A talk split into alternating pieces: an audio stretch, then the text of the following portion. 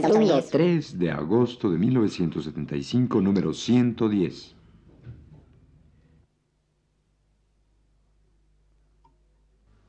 Radio Universidad presenta El Rincón de los Niños, un programa de Rocío Sanz.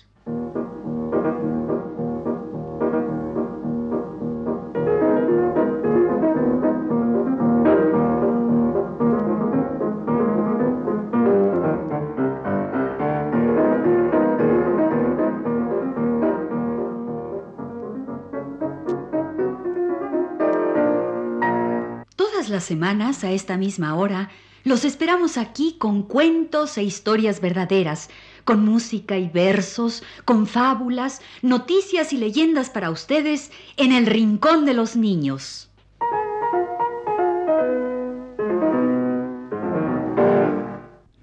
Hola a todos. Hola, Enrique. ¿Qué traes ahí? ¿Qué es eso que traes cargando? Adivinen. Ah, yo ya sé. Es una mochila. Traes tus libros. No. Pero claro que es una mochila. Hasta traes un listón para colgársela al hombro. Ahí traes tus libros, ¿no? No. Pues parece una mochila. A ver, déjame verla. Miren lo que trae adentro. ¡Qué bonito! ¡Cuántos dibujos lindos! Y un cartel. Trae un cartel, miren. ¡Otro! ¡Otro cartel! Y más dibujos. Y unos libritos. ¿Qué es todo esto, Enrique? Esta mochila se llama Panchito Dirige Teatro. Bueno, sí, pero ¿qué es?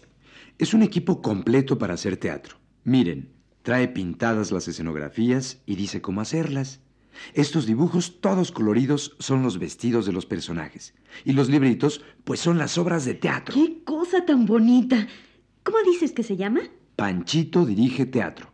Es una publicación de la editorial Extemporáneos de la colección Arte para Niños. Pues está muy bonita y de veras trae todo, hasta el cartel anunciando las obritas de teatro. Cachaciento médico a palos. Y el dragón fanfarrón. Pues qué mochila tan completa, ¿eh? Con dos obras de teatro y los dibujos de vestuario y la escenografía y las instrucciones para hacerla. Todo viene dentro de tu mochila. Es como la nuez de la canción de Nacha Guevara. ¿Por qué? ¿Qué hay adentro de una nuez? ¿Qué podemos ver cuando está cerrada? Pues todo, todo lo que nos dicte nuestra fantasía. En la canción de Nacha Guevara, Una nuez.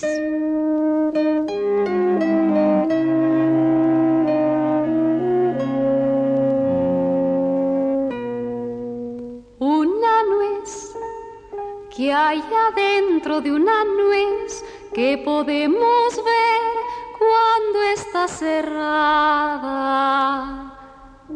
Las montañas y los ríos, los trinales y los pinos, lo redondo de la noche y un canasto con pepinos. Mil soldados bien vestidos persiguiendo al enemigo y escapando del castillo los caballos del virrey cerca del río. Una nuez que hay adentro de una nuez que podemos ver cuando está cerrada. Se ven todas las estrellas, se ven y las olas que se estrellan. Y un barquito que naufraga en una botella. Y los chicos en la escuela en el día de la bandera con su gran escarapela. Y se ve al amanecer una monja en bicicleta y una vaca en camiseta.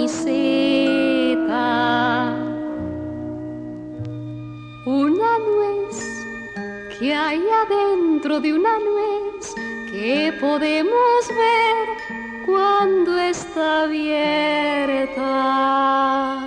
Al romperla se acabó, al comerla ya no hay tiempo, al romperla se acabó, al comerla ya no hay tiempo.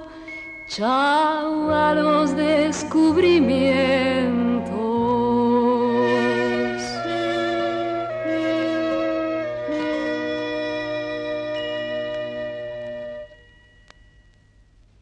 Bueno, ya admiramos la mochila de Panchito Dirige Teatro que trajo Enrique. Y ya escuchamos la linda canción de la nuez de Nacha Guevara. ¿Y qué tenemos hoy para los niños? Uno de los cuentos de mi tía Panchita. ¡Eh! Bien. Pues sí, uno de los cuentos de Carmen Lira, la gran escritora costarricense. El cuento de La suegra del diablo. La suegra del diablo, uno de los cuentos de mi tía Panchita, escritos por Carmen Lira.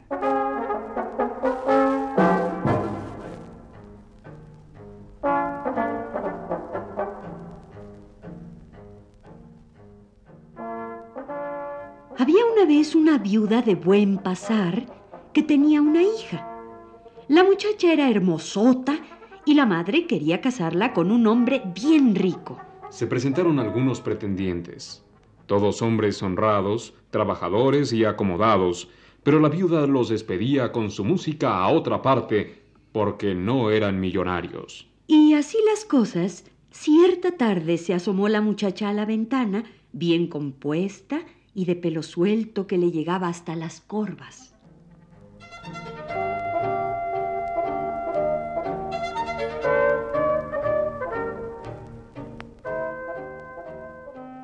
No hacía mucho rato que estaba la muchacha asomada a la ventana cuando pasó un señor a caballo. Era un hombre muy galán, muy bien vestido, con un sombrero de pita finísimo, de ojos negros y con unos grandes bigotes retorcidos, con las puntas para arriba.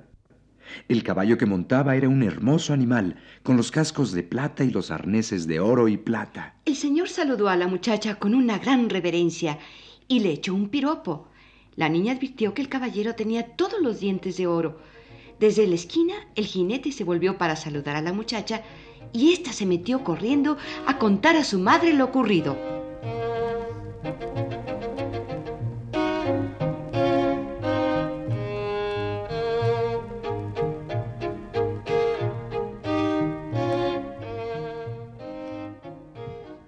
Tarde siguiente, madre e hija, bien alicoreadas, se sentaron a la ventana. Volvió a pasar el caballero en otro caballo negro, más negro que un pecado mortal, con los cascos de oro, frenos de oro, riendas de seda y la montura sembrada de clavitos de oro. La viuda advirtió que en la pechera de la camisa, en la cadena del reloj y en el dedito chiquito de la mano izquierda le chispeaban brillantes. También se convenció de que era cierto que tenía toda la dentadura de oro. Y madre e hija se volvieron una miel para contestar el saludo del caballero. Adiós. Adiós. Adiós, señor. Adiós, señor.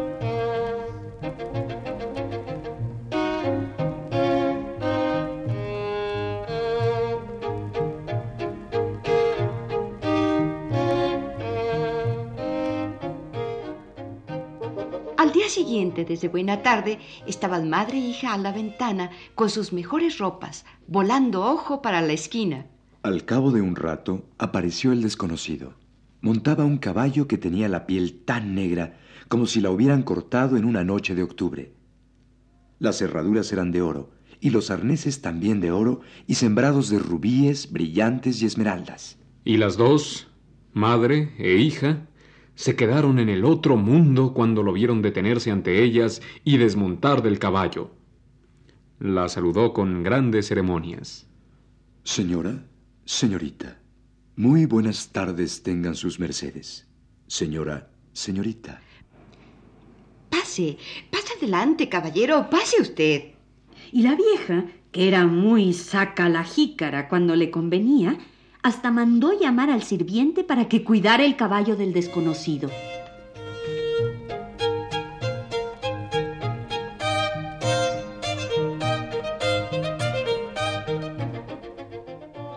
El desconocido dijo que se llamaba don fulano de tal. Presentó recomendaciones de grandes personajes, habló de sus riquezas e invitó a ambas a visitar sus fincas. Tengo muchas. Por último, pidió la mano de la muchacha. Claro, claro que sí, hijo mío. Con muchísimo gusto te concedo la mano de mi hija. No faltaba más. y desde ese día, las dos mujeres se volvieron turumba. Cada día visitaban una finca del caballero. Cada noche bailes y cenas. Y regalos van y regalos vienen, hasta que llegó el día de la boda.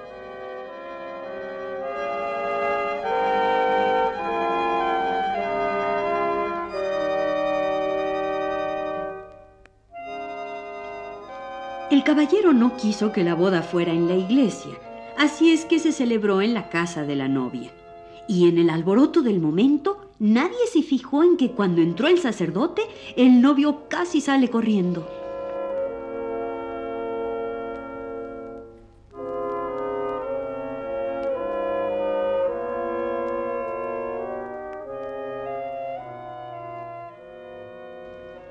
Los recién casados se fueron a vivir a otra ciudad, en donde el marido tenía sus negocios. Desde el primer día en que estuvieron solos, el marido le dijo a la muchacha que él sabía hacer pruebas que dejaban a todo el mundo con la boca abierta. Y dicho y hecho, ante el asombro de la muchacha, el marido se puso a caminar por paredes y techo como si fuera una mosca. Y luego se hizo del tamaño de una hormiga y se metió en una botella vacía y desde allí le hacía muecas a su mujer. Y estas gracias las repetía cada día ante el asombro de su mujer.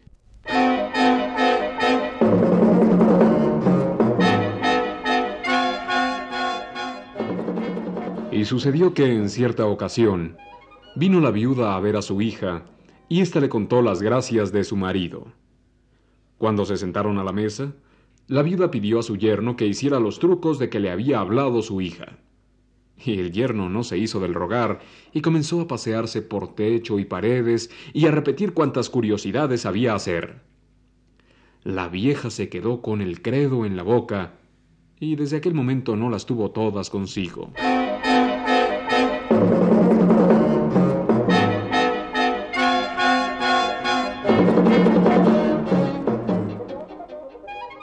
A los pocos días volvió la viuda a visitar a su hija y trajo consigo un botellón de hierro que pesaba una barbaridad. A la hora de comer, rogó a su yerno que las divirtiera con sus maromas. Después de que aquel se dio gusto con sus paseos boca abajo por el techo, la viuda le presentó el botellón de hierro y le dijo, A ver, yerno, apostemos a que usted no entra a este botellón de hierro. El otro se metió de un brinco en el botellón de hierro. Y entonces la suegra llamó a unos hombres que tenía escondidos con la tapadera y estos se precipitaron y taparon el botellón. ¡Déjenme salir! ¡Déjenme salir! Ay, mamá, ¿qué has hecho?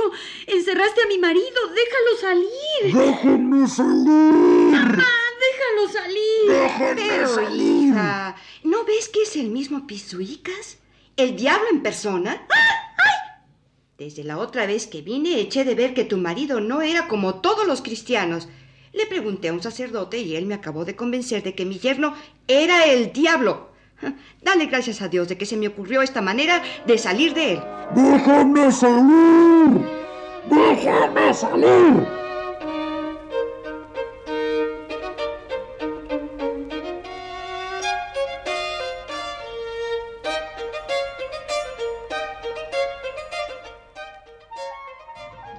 Luego, la suegra se fue para la montaña, seguida de los hombres que cargaban el botellón de hierro. Se hizo un hoyo profundo y allí dejó enterrado el botellón, con su yerno dentro. Este se quedó bramando de rabia y diciendo pestes contra su suegra. ¡Ya van a ver, vieja vieja zorra! ¡Vas a ver! ¡Ahora te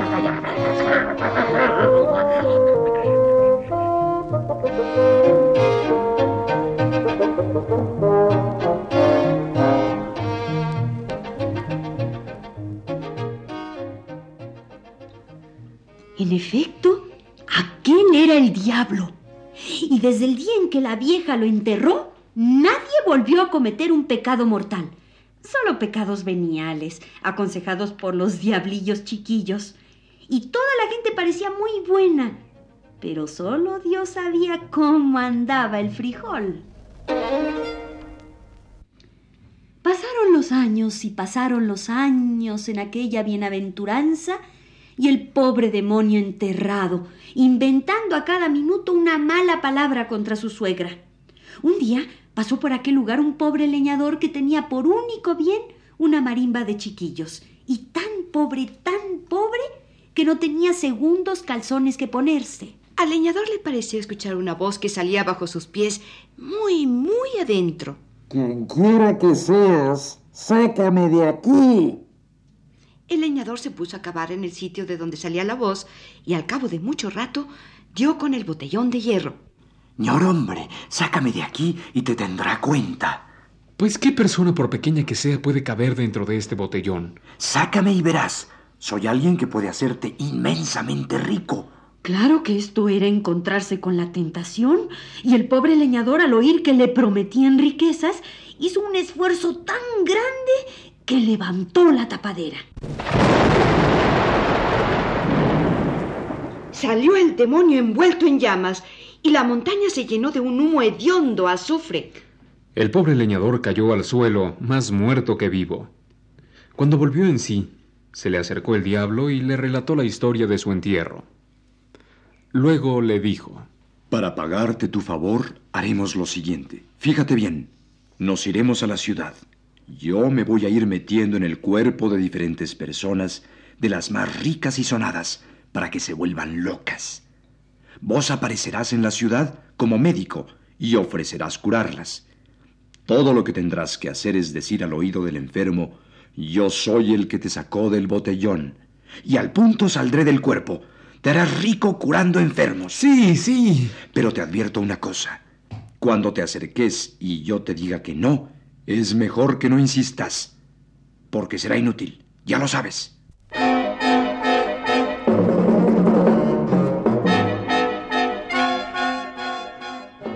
Y así fue. Partieron para la ciudad y el leñador se hizo anunciar como médico.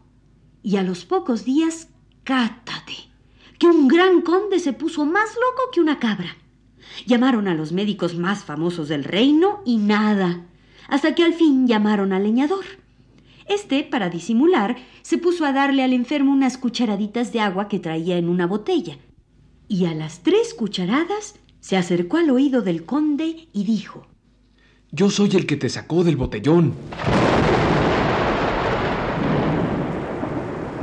Salió el diablo y el conde quedó sano. Toda la familia estaba agradecidísima. No hallaban dónde poner al médico y le pagaron muy bien. Y siguieron presentándose casos de locura, y casi todos eran del duque don fulano de tal, de la duquesa doña Mengana o del marqués don Perencejo. Y a todos los curaba el disque médico que ya no tenía dónde guardar el oro que ganaba.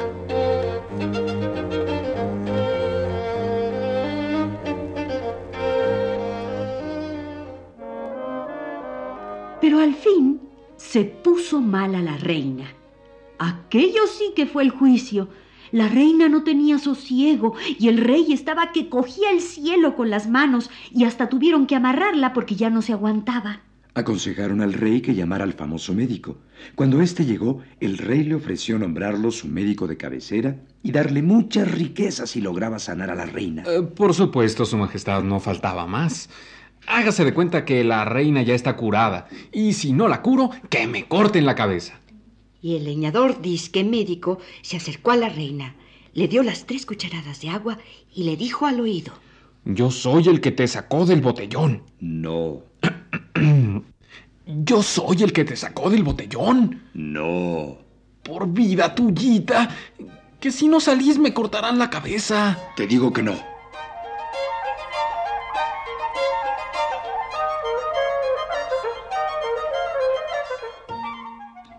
Pobre leñador no sabía qué hacer. Pidió al rey tres días de término y entre tanto no hizo otra cosa que suplicar al diablo que saliera, darle cucharadas de agua a la pobre reina y sobarse las manos desesperado. Al fin se le ocurrió una idea. Pidió al rey que hiciera venir la banda de música, que comprara muchos cohetes y los hiciera estallar, y que todo mundo en palacio hiciera un alboroto con palos y trastos. El leñador entonces se acercó a la reina y dio una señal. Y estalló todo aquel alboroto.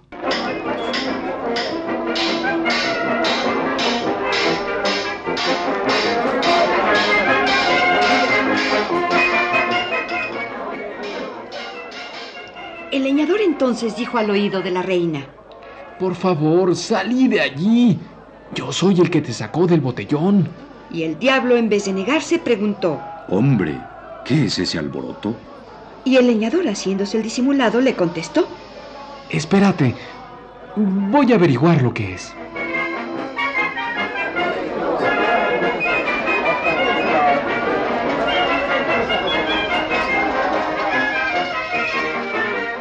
Regresó el leñador y dijo al oído de la reina.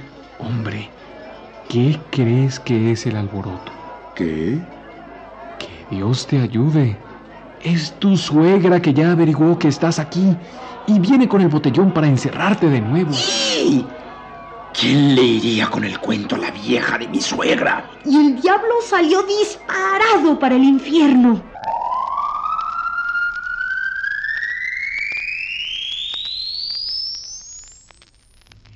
La reina quedó curada y el rey colmó de riquezas al leñador como lo había prometido. El leñador, que ya era don fulano y muy rico, mandó por su mujer y todos sus chiquillos y todos vivieron en un palacio, regalo del rey, y desde entonces la pasaron muy a gusto.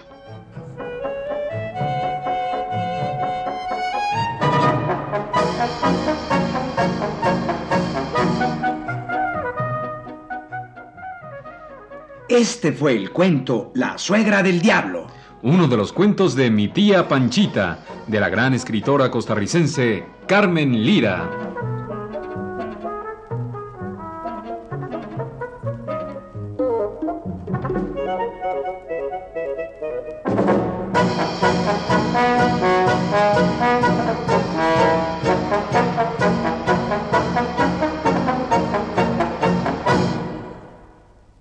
Este ha sido El Rincón de los Niños. Un programa de Rocío Sanz.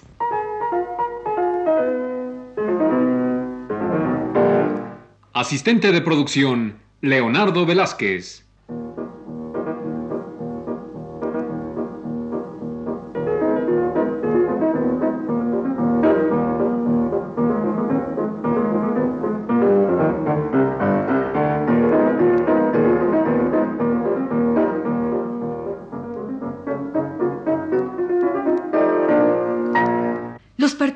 Participantes en este programa les damos las gracias por su atención y los invitamos a estar con nosotros todas las semanas a esta misma hora.